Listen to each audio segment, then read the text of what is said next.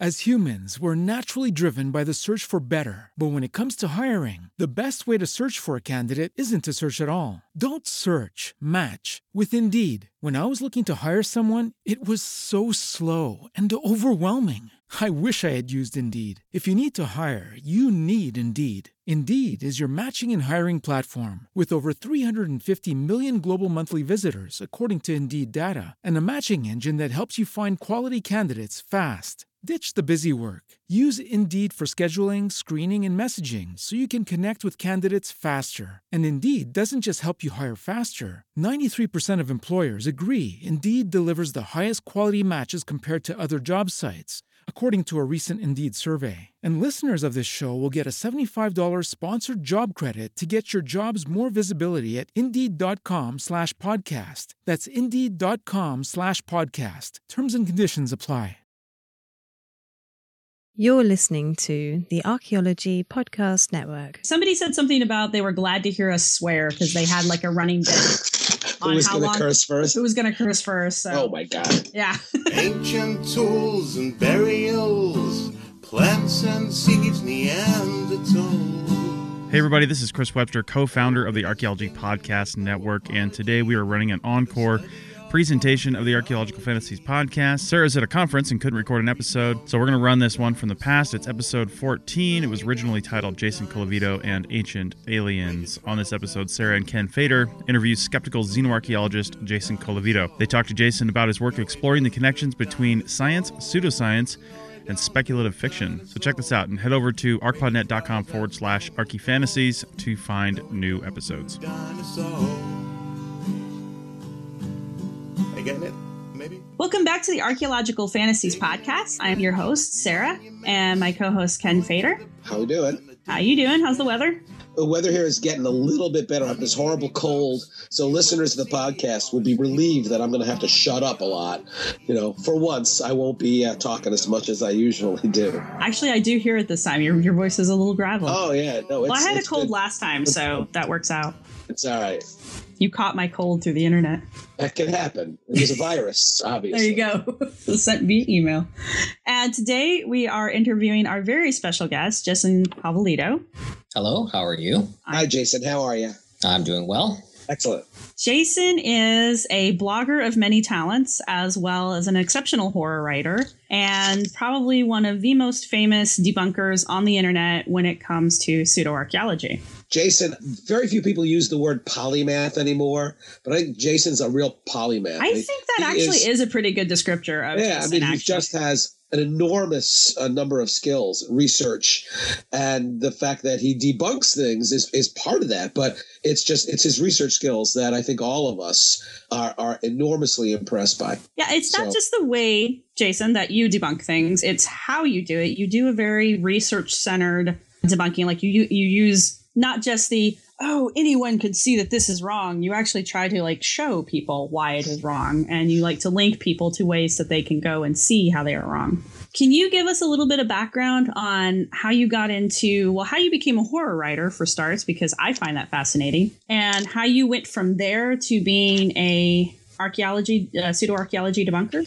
Well, I am glad that you are impressed by my horror writing, but that is a very, very minor uh, sidelight. I've only uh, published a few horror stories professionally. More of what I do in the horror field is horror scholarship. I've written a couple of books in which I examine the history of the horror genre.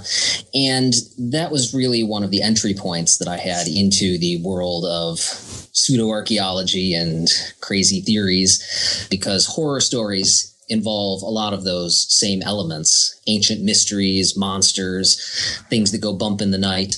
And they're the same things that you also find in a lot of the archaeological fantasies. You hear about the buried secrets and lost tombs and all of that sort of thing. So there's a real natural connection between the horror genre and pseudo archaeology. And one of the key uh, ways that I crossed over between fiction and into the realm of pseudoscience is through the work of H.P. Lovecraft, who was a horror writer in the 1920s and 30s who used a lot of archaeological themes in his work and also wrote about ancient astronauts, about space aliens who were responsible for building ancient structures and who created ancient myths and legends to glorify. So H.P. Lovecraft's fiction was really sort of gateway that led me to some of the nonfiction versions of the same ideas, you know, Eric von Daniken's Chariots of the Gods and all of that. And one of the reasons for that was that my father was a huge fan of Eric von Daniken back in the 1970s. And some of Eric von Daniken's books were laying around the house when I was a kid, and uh, I read them. And though I may not be proud of it today, um, when I was a teenager, I was incredibly impressed by them and was a full throated ancient astronaut theorist for a few years there until I started to learn more about archaeology when I studied anthropology and archaeology in college. And that's where it all sort of fell apart for me because when you start learning about actual facts, and then start comparing it to what some of the practitioners of fringe archaeology have to say, you start to see that it doesn't exactly match. And that's really the uh, place where I entered into the fringe world and came to recognize what was wrong with it and decided that maybe I had something to say about what went wrong and why. So, when you said that you were a full throated believer, did you participate in any kind of groups or anything supporting von Daniken's theories? Well, this is going back a long time now. I think I was 13 or 14 at the time, but I was a member of what was uh, then Eric von Daniken's Ancient Astronaut Society for a few years there. I didn't go to conferences or anything. This was the 1990s when the ancient astronaut theory wasn't nearly as popular as it is today. It was sort of in its nadir between the, its heyday in the 70s and its renaissance over the last uh, years. But, uh, you know, I got the newsletter and uh, was part of the club for a while there. That's actually kind of interesting. So I know that you studied archaeology and anthropology when you were in school. And when it finally clicked for you that the ancient astronauts theory was junk, was that a hard revelation for you? Or, or were you kind of like, ah, finally, this all makes sense? No, it wasn't really uh, a hard revelation. It was sort of a gradual accretion of fact. I was already prepared to realize what went wrong before I actually recognized it. It kind of started with moving from Eric von Daniken's ancient astronaut theory to what was then the really popular lost civilization theory of Graham Hancock. Mm. And Graham Hancock talks in his book Fingerprints of the Gods about why von Daniken's space aliens theory isn't isn't right. You don't need space aliens to understand these ancient civilizations because this Atlantis-like civilization could explain it equally well. Right. So at the time I was thinking, okay, yeah, sure. So we don't really need the space aliens. So let's go for Atlantis instead. So when I also learned that the law theory kind of lacked a firm foundation too, it really wasn't as dramatic as if my entire worldview were suddenly collapsing right. because, you know, it's been a sort of step, it was a step by step process. Well, you don't need the aliens. So now we have Atlantis. Well, okay, well, maybe we don't actually need Atlantis either. And it isn't as dramatic as going from aliens to nothing as when you step down one by one. Sure. Yeah, yeah, good point. So but keep in mind, I was a teenager at the time, so you know. well, it is funny how many archaeologists and historians you talk to these days who are are in the skeptical community, but who began as teenagers embracing these yeah. ideas, and it was it was the hook that got them interested. But then you know they they saw the problems in the, the the underpinning data that was being used to to boost these things up. Now, one of the we, one of Jason's books that we really need to put a link on the the web page for is he's, he's talking about H.P. Lovecraft, and the, the the my first encounter with Jason was his book, The Cult of Alien Gods, H.P. Lovecraft and Extraterrestrial Pop Culture. I've got my copy right here.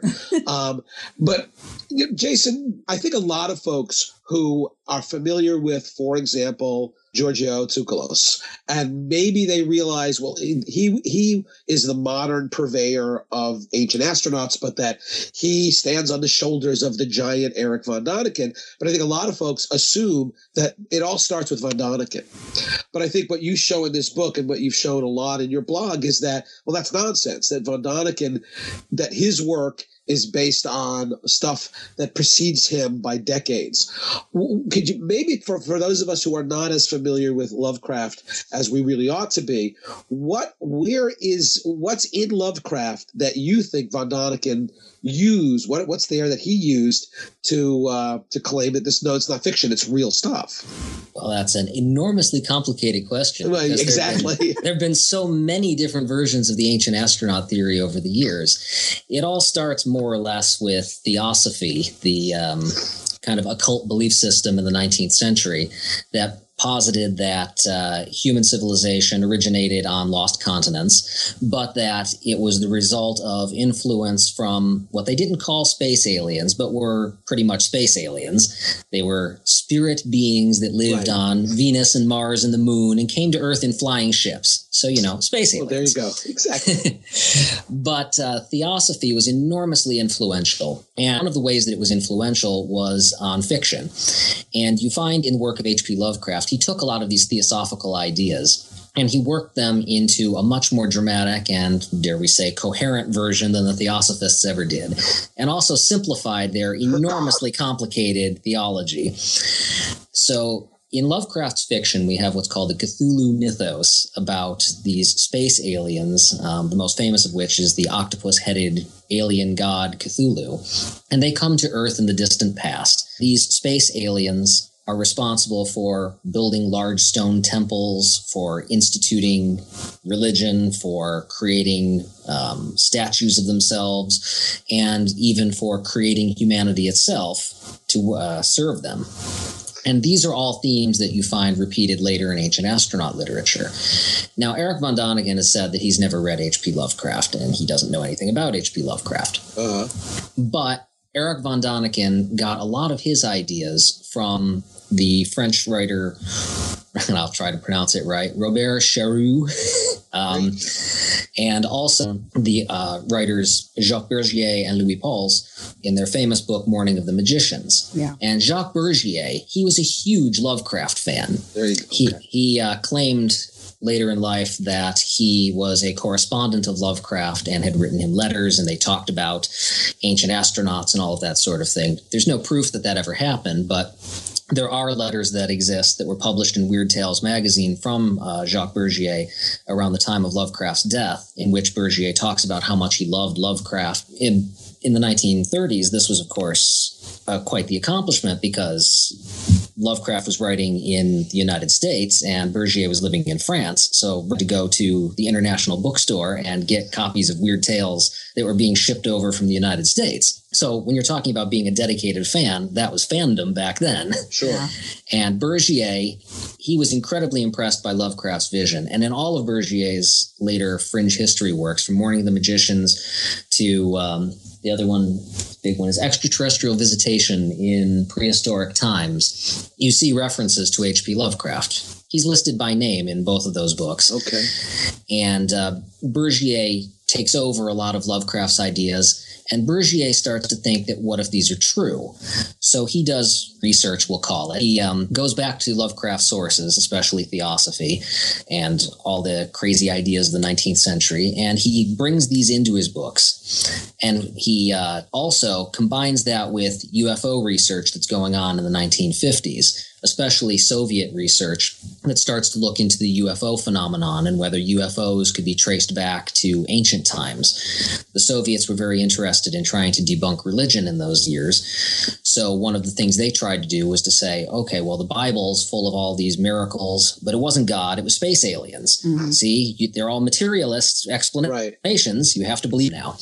So Bergier takes that and he infuses it with the sort of quasi spirituality of Lovecraft's fake religion of ancient astronauts. Now, Lovecraft, being a materialist and an atheist, he didn't expect anyone to actually believe this stuff was true.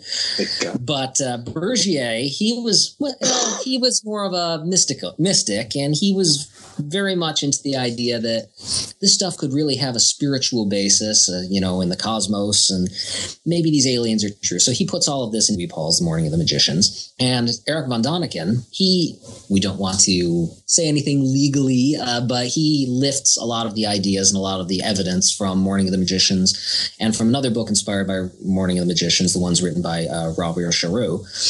And von Daniken, therefore, ends up influenced indirectly by Lovecraft through these works. Gotcha. And uh, Robert Charroux actually he complained to von Daniken's publisher shortly after Chariots of the Gods was published and said, you know, he stole from me.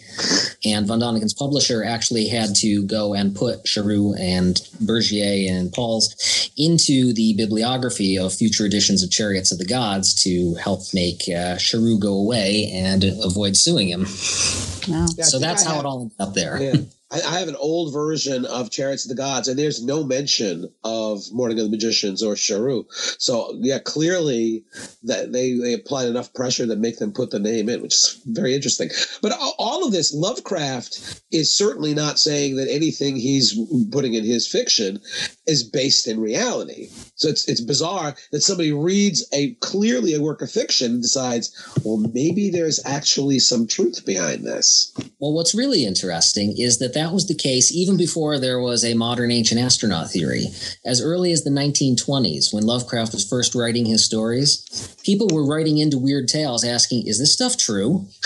and they were like, Where can I read these books about Cthulhu and where can I get more information about this? And it, it shocked Lovecraft that people were thinking this stuff was true. In fact, uh, Lovecraft ended up becoming friends with the. Um, Weird writer um, Robert E. Howard, the creator of Conan the Barbarian, Okay. uh, because Howard had written to Lovecraft, well, to Weird Tales, and said, "Is this stuff true? I where can I find out more about this?" And Lovecraft was, you know, it's not true, and they ended up bonding over this. And Howard ended up incorporating some of the elements of Lovecraft into his fiction, and that's one of the reasons people started to believe Lovecraft's stories had a basis in fact, because Lovecraft shared his ideas with his friends. Uh-huh. So other writers like Clark Ashton Smith and like Robert Bloch ended up incorporating elements of the Cthulhu mythos into their stories. So they were writing about references to alien gods in their stories. So essentially, what you had was a sort of shared fictional world, but one that was produced with all of the elements of a hoax, as Lovecraft put it, to the point that many readers started to think that if so many different writers were referring to the same thing, that they must be drawing on an actual real source rather than just sharing with each other their ideas. Well, in all honesty, that's not a bad assumption. It just, unfortunately, in this situation, was incorrect. Well, and it certainly is not the only time that I've heard people on the fringe say that some element of science fiction is, in fact, the government's effort to kind of get us used to the idea that their their guys in outer space are, are hovering around the Earth. I mean, I even heard somebody claim that the Star Wars movies were actually based in fact, but it's just this this fictional way of calming us down so we get used to the idea, and then they're going to spring it on us that well, in fact, there really is a Luke Skywalker, and uh, there these these are these are actually based on on um, historical documents or whatever. So, All I just heard is that someday I could be a Jedi. So well, there you go. I'm Yes. I'm perfectly okay with this now. These are not You know- the droids you're looking for. you know what's what's interesting is that that kind of confusion between fiction and fact goes back a long way. In the Secret Doctrine, Helena Blavatsky, the founder of Theosophy, yes. actually wrote about how she thought that science fiction writers were getting psychic messages from the spirit realm so that their fiction was actually channeling spiritual realities about, you know, space aliens and magic powers and what Huh. Right. have you. So way of kind of saying that fiction is fact. And people have followed that idea ever since. Huh. You know, there are people who actually believe that uh, Lovecraft's deities are not just real, but that you can use magic powers to communicate with them. There's a whole field called Lovecraftian magic, and that's Yep. spelled with a CK at the end, in which people conduct rituals and rites in order to try to contact Cthulhu and the, the alien gods and have them. I guess perform tricks. I don't really know what you do when you can when you contact an alien god. You know, funny you should mention that because when I was younger and running around with my role playing groups that I used to and still do play with, actually, there were a few individuals who were really into Lovecraft, and that was their chosen path of paganism was the the Lovecraftian branch of that. Which that actually is what got me reading Lovecraft because I was like, well, what's this? And I was like, this is not real, and why would you want it to be? Well, there's where you get the interesting connection to what's known as the Simon Necronomicon. Uh huh. Now, in Lovecraftian fiction, Lovecraft uh, made up this book called the Necronomicon, which is Right. the secret tome that has all the secrets about the alien gods in it. Right. And in the 1970s, this uh, guy who called himself Simon, now there have been various speculations about who he really was, but the uh, although there's a pretty good guess of who he is, uh, he never actually confirmed. I won't use his name here, but he presented this book that he claimed was the true Necronomicon, and in order to fabricate it, what he did was he took genuine, well, more or less genuine Mesopotamian texts and substituted Cthulhu mythos names for the Mesopotamian gods' names. Ah, it's one way to do it. You have yet another layer where the Cthulhu mythos is kind of cross boundary between fact and fiction. So you have this connection to the Mesopotamian gods. And what's interesting about that is that this was happening at the same time that the ancient astronaut writers, like Zechariah Sitchin, were taking those same Mesopotamian gods and claiming that they were really space aliens. Right. So you have this kind of triangle of connections where you have reality, Lovecraftian fiction, and then ancient astronaut pseudoscience, and it's all on a merry-go-round going around in circles.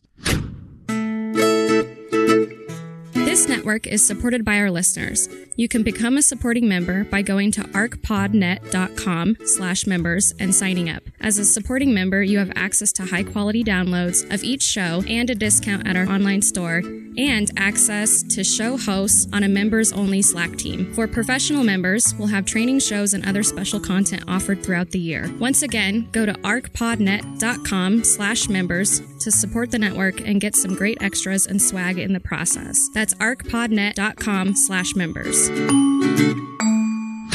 So that's interesting that there was that overlap, and I like seeing how I don't know. I like watching these things evolve. I think it's it's fun watching things go from being completely made up to becoming accepted fact in certain circles. It's like increasingly insane, though, I- from one perspective.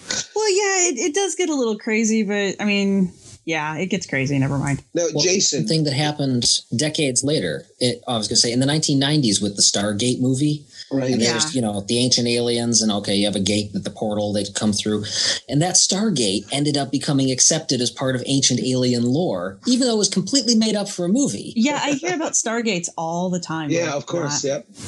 you know they made it up for a movie Yeah. and now suddenly there it is it's part of ancient alien lore and they even call it by that name the stargate they didn't even come up with their own name for it Yeah, I think they've actually mentioned Stargates on the Ancient Aliens television show a few times, like the the whole Aliens Are Oh, Real yeah. show, and I it always makes me kind of giggle because I've never heard the term Stargate before, but now it's everywhere, both in science fiction with the the people who enjoy that kind of stuff as just kind of fiction, and as well as people who believe that there I are. had a I had a conversation with a, uh, a writer who's doing a book about the history of UFOs, and he asked me if I knew of any earlier reference to the Stargate before the movie.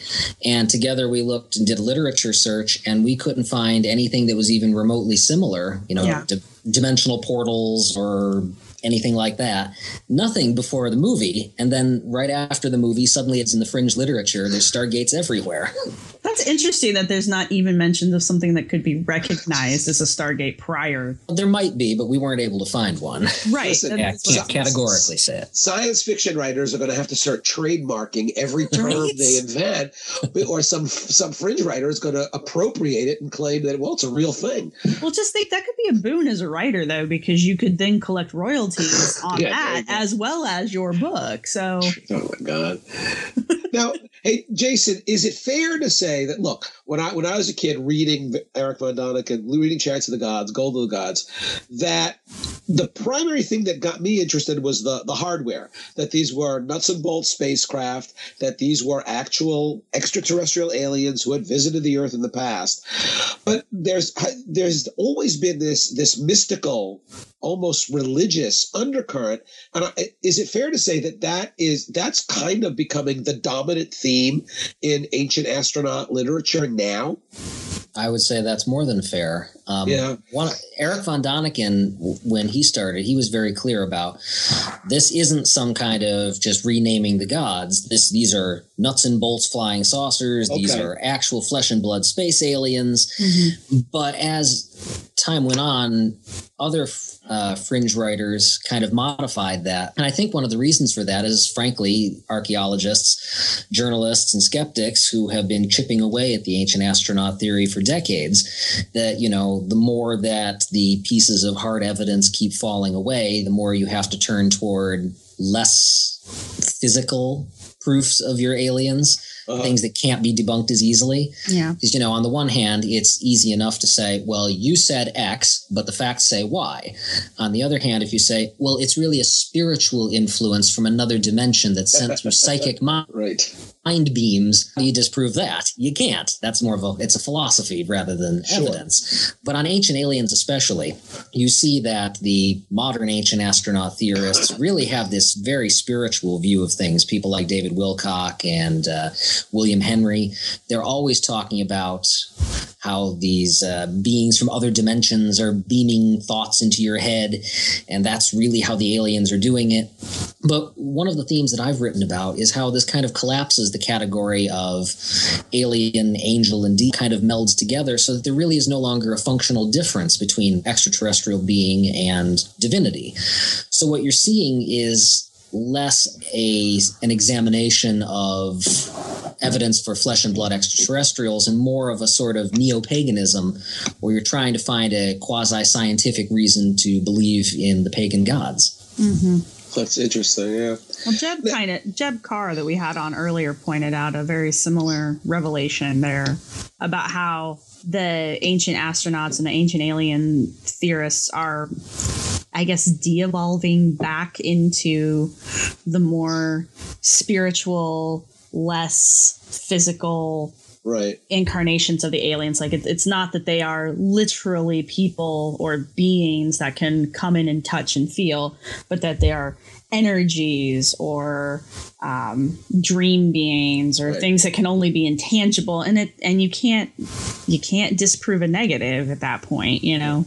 But you know, you're seeing a similar thing happening with the search for Bigfoot and Sasquatch. Yeah. where there's a there's a, a, a, a an element in that community that talks about not uh, a, a remnant population of bipedal hominids, but you're talking about spiritual entities, Right. shapeshifters, uh, transdimensional beings. They can I- teleport and stuff, and Ride in flying saucers. yeah, Yes. they get they get a little crazy. And of course, that they're also a Nephilim, one of the fallen Right. angels and the giants from the Bible. Yeah. Well, we just had the Giants discussion too, and it's the same kind of thing. Now, hey, Jason, when Yes. when Ancient Aliens started on the air, I was surprised because I was naive that they, they didn't call it Ancient Astronauts because that was the term that had been used for decades. Mm. Is it your opinion that the Ancient Aliens using that that was merely because they wanted a different brand, or is there something deeper here that they're really not just talking about astronauts? I am not privy to their internal concerns, but I don't, think they don't email you that- on a regular basis. I think that there are two reasons that they went with the name Ancient Aliens. Uh, the first is that ancient astronauts sounds kind of dated because in 2009 when this started, we weren't really talking a whole lot about astronauts anymore. Right. You know, the shuttle program was. I don't remember if it had already ended or if it was winding down, but you know, astronauts were more or less, you know, kind of passe at that point. Right. Okay. So branding it as ancient aliens sounds more modern. and from a purely business perspective, ancient astronauts is a generic term that's been used for de- uh, decades. You can't copyright or trademark it. Ancient aliens is something new. They can and they did trademark it. So, in fact, A&E Networks, the parent company of the History Channel and H2 that shows Ancient Aliens, they're actually a line of clothing branded with Ancient Aliens now. They just announced that a few weeks ago. Is so you too can now have your own Ancient Aliens, and I believe it was uh, pajamas, jackets, um, and activewear. so, Well, we were just talking about creating merchandise, so maybe we need to get on that so we can have the anti-ancient aliens Yeah. merchandise out there. Beyond beyond your books, Jason, you need merch, man. You need like you need t-shirts with your picture on the on the front. Oh, absolutely. That's where yeah, it'd be a the- very, very uh, low sales there. You do have a very nice blog, though. You could just take some of your icons and stick them on a T-shirt, and they're, you're good to go. I guess. You. Anyway, so now, by no small coincidence, and maybe you'd like to talk about this, Jason, about an hour before we started the podcast, taping the podcast, I got, I received from Amazon.com my copy of uh, your latest book, Foundations of Atlantis, Ancient Astronauts, and Other Alternative Pasts. Oh, that's Um, you edited this. Now, can, can you talk a little bit about this book? Because I think this is an incredible resource for anybody interested in the history of this topic. Well, Foundations of Atlantis is kind of an accidental book that I wasn't really planning on putting together, but um, it all started uh, a few years ago when Giorgio Tsoukalos from Ancient Aliens had a tweet when somebody asked him, Where do you get this idea that the aliens helped the Egyptians build the pyramids? And he said, Well, I got it out of uh, an, Arab, an Arab writer named Al Makrizi's book, The Al Khitat. And I said, well, okay, so where does it say that? And that's where I sort of got the idea that maybe it would be a good idea to look back at the ancient texts that these people are citing to try to figure out whether they say what they say they say. And to make a very long story somewhat shorter, the El Khitat was written in Arabic in the uh, 1400s. And my first thought was, of course, 1400 AD. You know, that's Yeah. almost uh, 4,000 years after the pyramids were built. Uh-huh. What do they know about? But um, it turns out that it's never been translated into English. So, one of the things that ancient astronaut writers like to do is to cite things that haven't been translated into easily accessible languages because, you know, you can't look things up. Right. So it turns out that there was a French translation that was commissioned in the 19th century. And I was able to use that and translate the passages from the text and discover that there's nothing at all in there about space aliens and nothing at all in there about aliens helping anyone to build the pyramids. In fact, it says something very different. So, based on that, I started collecting more of the ancient texts that were cited in these books. And as I looked at them, including texts that have already been translated and ones that have never been translated and that I've had to actually render into English myself to figure out what they say, I learned over and over again that these people are misrepresenting the stuff. And it's not just matters of interpretation. In many cases, it's just flat out wrong. they're twisting things, they're Right. making up whole texts out of nothing. Uh, a very famous uh, case is the so-called nuclear explosion that occurs in the Mahabharata. The Mahabharata, um, and the text there that's presented in all these ancient astronaut books and in lost civilization books like those of David Hatcher Childress. The text is sort of true, but not really. They've actually combined lines from all over the Mahabharata, reorganized them in a different order, and then took the took them and sort of changed some of the words here and there and you have only several different myths and voila now you have a nuclear explosion followed by radioactive fallout.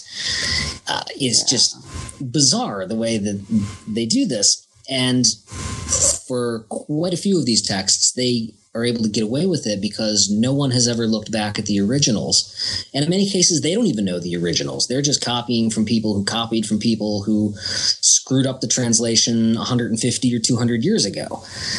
So it's really been enlightening to go through all of these materials and to collect them. And what I've done is to put them all together in this book called Foundations of Atlantis, which presents uh, texts not only that I've translated, but also translations that have been published over the last several hundred years of all sorts of things that fringe writers talk about uh, texts from the Bible, texts about Atlantis, texts about the lost white races of the Americas, uh, all sorts of things so you can see exactly where they get their information from and judge for yourself whether you feel that they're interpreting it correctly. And for each of the texts, I've gone through and um, amended and corrected the translations and provide a running commentary in which I discuss not just the standard interpretations of these texts, but also how fringe writers have used and abused them with their own ideas. Yeah, it's it's a absolutely. I've thumbed through it before we began, and it is a marvelous resource, and it's one that anybody who talks about this stuff should get themselves a copy of that book, because it it's something that people forget when people, especially people in the English speaking world, are reading these ancient texts in English, and I think they forget that there there are all these filters between what you are reading in English and what the original authors actually said. We forget that, and so we read it in English and assume, well, that's got to be exactly what was intended. That's the exact meaning. When in fact, as Jason shows very clearly, and in a bunch of your recent blog uh, blog posts as well, you show how very badly mistranslated these things end up in the fringe literature. Oh, their translations are absolutely terrible. In many cases, they just they bear only a passing resemblance to the originals, and sometimes that's accidental because they just don't know the languages they're trying to translate. Right. And in other cases, I think it must have been on purpose, because there's no other way that you can screw things things up so badly to, you know, insert flying saucers and space aliens into places where they just aren't. Well, didn't you say in one of your recent? I think it's in a recent blog post. Maybe it's in the book that that one of these fringe authors just simply used Google Translate to try to translate some ancient text, Wow. which is actually pretty funny. Wow. That's Scott Scott F. Wolter um, Right, from right. I was- America Unearthed. I figure you'd bring him up. Yes, he um, said that he used Google Translate to try to translate the text on the Tucson lead artifacts, uh, the Latin and Hebrew Right. texts that supposedly talk about how a uh, group of Jewish and Romans um, came to the Americas in the early Middle Ages. Was that And, you because know- he couldn't find an actual authority who would translate them for him? Uh, that's be- well, if you ask him, the reason is that he felt that the text wasn't in because once he had established to his satisfaction that the artifacts were genuinely medieval, Right. that what they said really didn't matter. I, I notice he does that a lot. He he decides that something is authentic and and there's really nothing else you can point out to him that will change his mind. And he finds he he declares things authentic in weird ways, ways that I would not use as a professional. Well, Wolter comes from, for those of you, those listening who don't know much about Scott Wolter, he has a geological background and he works as a professional geologist. So he tends to rely very heavily on what he sees as geological methods of dating. And essentially, he's, you know, doing relative dating. He can say that uh, this is older than this and younger than that.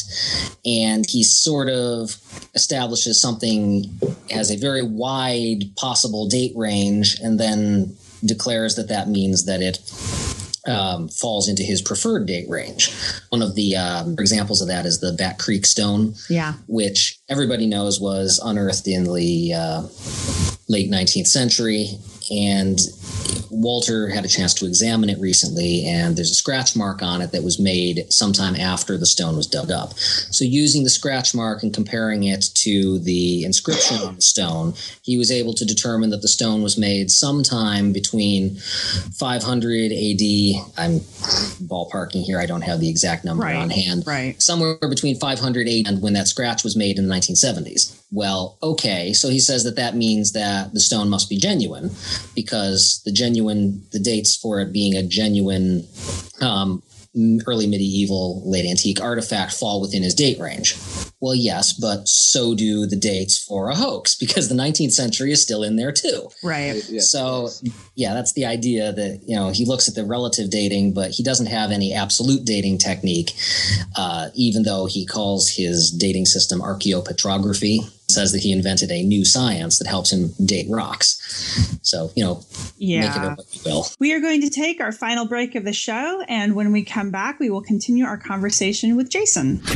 The Archaeology Podcast Network has partnered with T Public to bring you some awesome gear that looks good, promotes archaeology, and puts a few pennies in our pockets so you can get free podcasts. Check out our designs at arcpodnet.com slash shop. That's arcpodnet.com slash shop.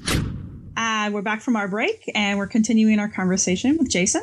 So here my here's my question to Jason. And Jason, you know, don't be embarrassed by this. How many languages? How many languages? Oh, I was going to ask him that. We got it. We have to know that. How many languages? Because I see this in your blog all the time, and you say in a very offhand way, "Well, I, I translated this." How many languages are you um, fluent enough in that you can confidently translate these things? Well, that's a good question because mostly I'm good with dictionaries. Oh, is that Um, what it I, is? Well, I um, have a very strong foundation in Latin, which I studied for many years. Okay. And I also studied Spanish uh, in college. And from there, I branched out to learn French and Italian. And all of those Romance languages are very closely Right. related. So there's a lot of similarities involved. Sure. So I have a reading knowledge of most Romance languages, and I picked up a smattering of Greek and German, and I can follow along with a good number of languages. I'm only confident in translating uh, the Romance languages. So I guess that means. Let's see, we have Latin, French, Spanish, Italian, and Portuguese. I can do all of those pretty well. I can, with some help from a dictionary, I can do a little bit of German as long as it's on the simple side. Some German in the past. So I think that's pretty much the major ones that I Okay. do. there you go. Well, are I, like- I will like guarantee you. I'll guarantee you that's more than some of the, the, the fringe writers are actually doing. Uh, they're not translating this stuff. They're relying on somebody else's translation. That's the point I brought up when we were talking to Andy. That, it, for example, Nostradamus' quatrains. Most people who I hear talking about that are they're looking at translations in English and assuming that those are all accurate and that the words in an archaic French actually mean what they are presented to mean in English. It was James Randi in his book, The Mask of Nostradamus, went back to the original French and translated it and found error after error after error. And these uh, mysteriously accurate predictions by Nostradamus disappeared when you looked at what the words actually meant in the original language. Well, and I think, Jason, you're doing the same thing with, in, Yeah. in so many of these cases. Nostradamus is particularly thorny because it isn't all French. He mixed in all sorts of Latin and Italian and other Uh-huh. words, and it is a huge mess trying to read any of that. I'm sure, so- right? But uh, yeah, one of the things that I try to do is to go back as far as close as I can to the primary source in order to try to get a reading of what these texts say. And in a lot of cases, you know, the fringe writers, they're not they're not even working from you know a professional or scholarly translation they're just translating a translation of a translation in many cases Right. so you have this whole game of telephone. in uh, one case, in the English version of um, Peter Kolosimo's "Not of This World," an early ancient astronaut book from the 1960s, the translator for the English publisher translated back into English Kolosimo's Italian translation of what I think was a fin of the translation of H.P. Lovecraft's original story. So Oh, wow. look at it, I put them side by side, the original and what it turned Uh. out in the book. It is just completely ridiculous. Right. And a lot of and one of the things that I found is that a lot of the English versions of the European ancient astronaut books, uh, Chariots of the Gods, and you know Peter Kolosimo and Robert Charroux and uh, Paul Bergier, the English translators were doing this really on the cheap. They didn't even go back to the English when there were English versions, English versions that were translated into the European languages in the first place. They just retranslated everything. Right. So the versions that we have here in America are even more screwed up than the versions in the original language publication in Europe. Right. So, you know, they at least have only one or two removes, and we're yet another remove from the original. Oh God. Well, it's easier to get things to say what you want them to say if you can translate them badly. I guess. Well, Hey, hey, Jason, I'm going to put you on the spot because whenever people ask me about Von Däniken, they ask me the same question, and I never know how to answer it. So let's see how you answer it. Does Von Däniken does he really believe this stuff, or has all this been a brilliant marketing plan to sell a lot of books? That is a great question that I wish I had an answer to. You know, but that's Based on the things that he said, you could support either version, uh, as he says all sorts of things all all the time, and he, you know, he tends to contradict himself a lot. right. I think that he probably started off being interested in the UFO and the alien craze in the 1960s. So I think that there was, at least initially, some level of belief that he had. He chose that topic and not, say, talking to your plants or pet rocks or whatever Right. other fads were going on. I'm not sure that he believes it today, as he seems to be saying pretty much whatever he wants, whatever he thinks people want him to say. Uh, I find that when you watch one interview after another, even over the last c- couple of years, he tends to reverse himself all the time on whether X, Y, or Z really is aliens. The Nazca lines, he, you know, Right. sometimes he says yes, they are, sometimes no, they're not. So I'm really not sure. But if I had to guess, I would say he might have started out thinking there was something to it, but now probably is playing a part. uh, that's that's actually almost sad in a way. Well- you see the disillusionment of a man who can't get out of the trap that he set for himself now. Jason and I, Jason did a, a wonderful job of this. Uh, uh, we participated in a recent documentary about ancient aliens on a show called Codes and Conspiracies, and Jason was actually absolutely brilliant in this. And they interviewed Von Däniken uh, because Eric Von Däniken was interviewed in a limousine because he's too busy to sit down and actually be interviewed. But to be perfectly honest, I felt sorry for him in the following sense that he kept having to walk back from so many of the claims he has traditionally made about the Nazca lines and about a number of other things. Well, yes, of course, the, I know that's not true anymore, but it was it was almost pathetic. I'm sorry to say, but but he has walked back on so many of these things. One of the things I want to bring up though is what I will get from people sometimes, Jason, is that well, but he's harmless. He means well. Um, would you care to talk a little bit about the racism inherent in Von Däniken's books? And these, this is not stuff that, well, you have to be really looking for it. It's really flat out racist stuff. Well, to go back to your earlier point about Von Däniken being sad and somewhat pathetic, I think the final image of that uh, documentary in which they talked about Von Däniken giving Thursday lectures to tourists at his failed theme park that became a children's amusement park probably says about everything that you Exactly. need to know about astronaut theory today.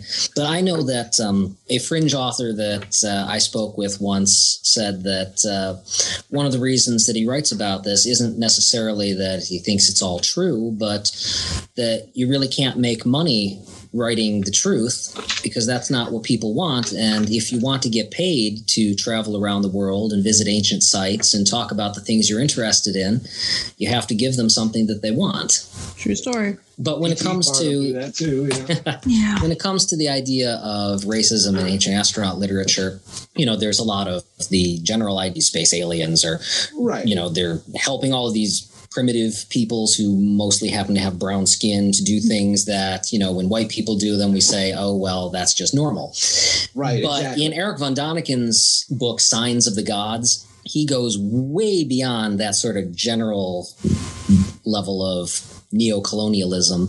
And he actually talks about whether the aliens purposely made humans in different races. And he talks about how black people resemble monkeys so they must have been the first experiment. And you know these black people they live in the jungle and they play on tom toms and they're so musical he says. And the aliens he concludes must have thought that the blacks were a failed race so they created asians and white people to replace them as the superior and chosen people. And he goes on to say that he feels that based on The Bibles claim that the Jews are the chosen people, that space aliens selected the white race as their chosen race because Jews are part of the white race, as he defines it, Uh-huh. the European race, because they're all descended from the same descend, the same son of Noah. This is, you know, Right. getting into that quasi biblical stuff. Sure. But he says, so he says that God chose the white race as the superior race, and the blacks are a failure. And he phrases all of this as questions, of course. Right. And then um, when he was called on the racists' views um, at one point or another, and he actually says in the book, um, in a, a book, uh, Twilight of the Gods, I think it was. It might have been his the one after that. Uh, he says, "Well, they accuse me of being a racist. I'm not a racist. Yeah. I took this right. God says this." So oh that's- my gosh, yeah. it was frankly shocking for me to have to see in that book just how blatantly he was talking about how well the aliens chose white people and the black people are a failure so like wow Right. i can't believe you actually wrote that much less the publishers publish it and they're still publishing it today Mm-hmm. Yeah, it, had this incredibly uh, 18th or 19th century racist undercurrent, and here it's being published in the 20th century. And as far as I know, it's still being published. That that they haven't changed any of that, and he hasn't walked back from that. He hasn't been, he he, he hasn't responded really, other than to say, well, he's not the racist. I guess God is because that's what God said. It's kind of remarkable.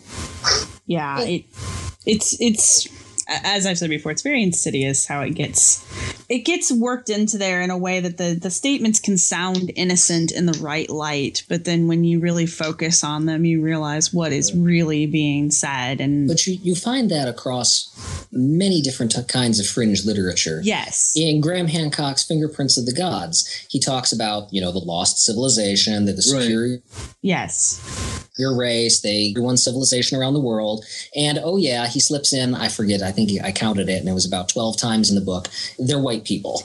And David Hatcher Childress, he was even more explicit, building on the um, Mu legends from James Churchward. He not only said that, you know, white people were, were the master race of the lost civilization, which he put on Mu, but that they also kept the brown and black people as slaves. Um, and you find that over and over across these fringe books that it's always that the white people were in charge and the non-white people were somehow not so good.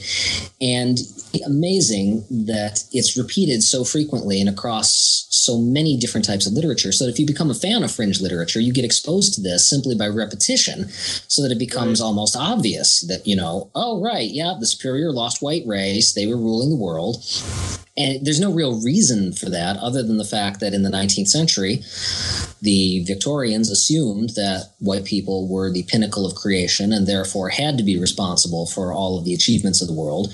And the people who have followed them and recycle and reuse their material, the way Graham Hancock, for example, recycles a lot of Ignatius Donnelly, who attributed Atlantis to some people, that these people are simply repeating and bringing that Victorian racism forward into the 20th and now the 21st centuries. Yeah. Yeah, That, that, that's absolutely a key point. That that certainly during the Victorian era, when the Europeans were encountering uh, either li- either living groups of people or certainly the archaeological remains uh, in areas of the world that were not peopled by white folks, and seeing tremendous uh, achievements in architecture, in engineering, in science, in writing, in agriculture, that it had to be ascribed to some white genius race that had arrived there in the past and had shared civilization with the benighted natives. And I, that was unacceptable. Examples of that is Rhodesia. right. Yeah. Yeah, yeah. The Z- Great Zimbabwe, the Rhodesian government, not only did they attribute Great Zimbabwe to a lost white race, they made it the official policy of their government that, that Right. you couldn't say anything other than that. Uh, Rhodesia at the time had a white minority government. And one of the first things that happened when Robert Mugabe overthrew the white minority government was that they reversed all of that and even named the country after Zimbabwe as a great Right. achievement of African civilization. Exactly. Right. And that's when this stuff becomes a problem is when it gets internalized by people in power and it becomes a policy that starts to affect people in negative ways. And it I mean, it doesn't seem like it can happen when you're here like in America and I, I think a lot of countries in, in developed Europe where it's like, oh, it's so funny, ha ha ha, aliens, ha ha ha. Then you get into some of these other countries that are like, I can use this. I can use this to further my agenda. And they do. Well, you know, what happened here once. Andrew Jackson used yeah, the with- myth of the mound builders to justify the Indian Removal Act. Right. No, and- because you know they said that the Indians, the lost white race, was eliminated by these violent cannibal Indians, so we have to get rid of them and ship them out to reclaim the country for the lost white people. Right. We're we're only giving back to them what they gave to our white ancestors. but no, there, there's. And go ahead, Jason. Oh no, I was just going to say that there are people who still advocate that today, and they Yes. use Dennis Stanford's uh, theory that the uh, Solutreans came to Right. North America from Europe to justify it. There's um, a whole group of people, white supremacists, who use that as the basis of bringing in all these old mound builder myths and saying that the so-called Beringians, as they call Native Americans, were this super violent primitive race that wiped out a benign and superior white civilization that once ruled America and that had come over from Europe. Never mind that the Solutreans weren't any they, they were anything resembling white, but uh, Right. they use this as they came from Europe. They must have been white. They ruled the world, and then these evil Native Americans came, and it's part of this sort of cultural revitalization movement among the racist fringe that these white supremacists are using this to create their ideology and to draw in new members of uh, white supremacist groups. And to be entirely honest, one of the most popular shows on white supremacist discussion boards is Scott Wolter's America Unearthed. They Gee, I love it because it, they love it because it talks about how Europeans came to America before Columbus, and you know Europeans, white people were ruling the continent in ancient times. So it folds into this white supremacist and white pride movement. Yeah. Well, and and there are a lot, just- a lot of websites devoted to this that that it, that America was white and should be white again. I just read uh, Jason's blog article about um, Robert Thorson, I think his name is, and how he was going on about how the Cherokee tribes were getting onto Wikipedia and editing Scott Waller's Wolter's uh, profile on Wikipedia because they didn't want him saying that there was a connection between the Mayans and uh, the tribes in Georgia. And I'm like, it, it irritates me how Scott Wolter just completely ignores the fact that people were here before all of these little fantasies that he created. And he's just completely okay with that. Well, to be completely fair, he has modified his position over the years. Well, I So haven't that gotten more- there yet. So So that more recently, he's now advocating more about Native Americans and their contributions, though he still believes that Native Americans receive most of their culture from Europe. He talks about how serpent worship was brought from Scotland and about how um, Native Americans were pretty much in awe of the Knights Templar, who gave them most of their uh, rights and religion. And the Knights Templar, in fact, were sort of these benevolent rulers who not only warned them that the Christians were coming, so flee, flee, but uh, also that the uh, Knights Templar gave the Native Americans special Jesus genes by oh. bringing the secret descendants of Jesus and Mary Magdalene to America to keep them safe from yeah, I've heard that one before too. the Pope killed them all, killed them all. And so he believes that Native Americans are actually hybrid white people who were impregnated by the Knights Templars, Jesus descendants, and were used to breed a superior race of Jesus spawn. You know, Jason, you can laugh, Jason, but those Knights Templar, they made a hell of a cookie. Wow. They did. Scott Walter believes that the Oreo cookie is Oh, a secret right. Knights Templar conspiracy, that the symbols on the Oreo aren't just decorations, but are in fact secret Knights Templar symbols pointing to the tomb of Jesus in Jerusalem to symbolize the fact that they know that Jesus didn't get crucified, that he survived the crucifixion, and that his uh, children with Mary Magdalene are the secret rulers of the world. Right. And there he are knows so who many issues people with that are. story. Well, he also So many thinks that his friend, um, that a friend of his, um, Steve St. Clair, is one of the descendants of Jesus. Ah, yes, because he is a Saint Clair. I, Yes. I've I've And of read the Da course, one of Vinci rightful Code as well. yes, and of course, the rightful ruler of the Americas. right, right. Oh. I, I got to tell you, when I read that stuff, uh, uh, um, you know, Wolter's claims, I thought for sure that he was he was marketing a script for a reboot of the Life of Brian, like Life of Brian Two, the Monty Python movie, because it sounded like it was it had to be a parody, but apparently it's not. I know the, just the him. Grail stuff's good, man. I have you. You really got to read up on the Grail stuff. It is, There are there are So so, many fascinating. people who believe in that. yeah. It's and it- they make not very just him. compelling arguments. Yeah, it's not just Wolter. Wolter's getting this from other people. Yeah, it's Jason, amazing. Jason, Yes, there was there was at least one person on your blog pretty frequently who would constantly criticize you essentially by saying chill out it's just a tv show.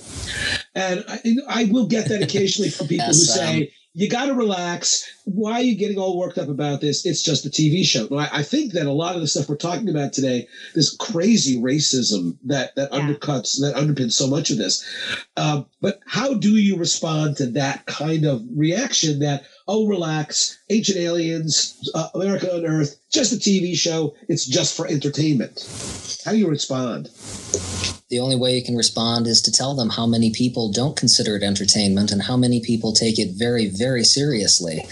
And when you look at what people write and what they talk about on so, uh, on their blogs and um, elsewhere, you see that there are an enormous number of people who take these fringe claims very seriously. So that even if the ancient astronaut theorists don't believe it, even if the television networks think that it's only for entertainment, their audiences don't consider it entertainment. They think that this is a revelation of the truth because it's on TV.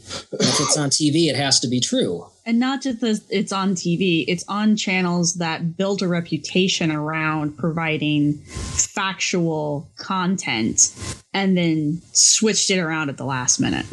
Well, you know, they call it the History Channel, not the bull channel. Exactly. Uh, Jason, do you have any final thoughts before we sign off on the show? Yes. My final thought would be buy my book. yes, yes, indeed. We will link to all of your books. Buy and your all of his books. All the books. Yes, all of the books. That would be very good and help support my blog and my work because honestly, a lot of people cog and find out things they didn't know and learn about what the television and the books aren't telling them.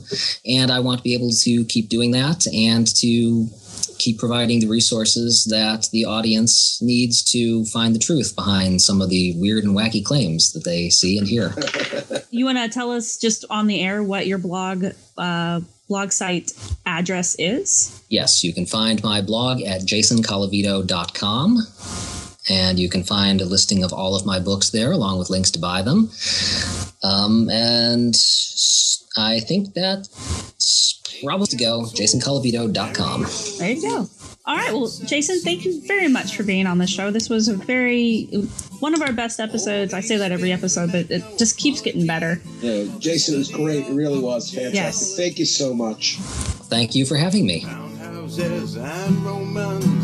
Human evolution makes us smile. Thanks for listening to the Archaeological Fantasies podcast. You can find links to the items mentioned on the show at our website at www.archpodnet.com slash archyfantasies. Like and subscribe on iTunes, Stitcher, and Google Play. Be sure to share this episode with your friends on social media. Follow Sarah's Archyfantasies blog at www.archyfantasies.com. You'll also find the show on Tumblr, Twitter, and Facebook, also at Archyfantasies. Music was provided by ArchaeoSoup at ArchaeoSoup Productions.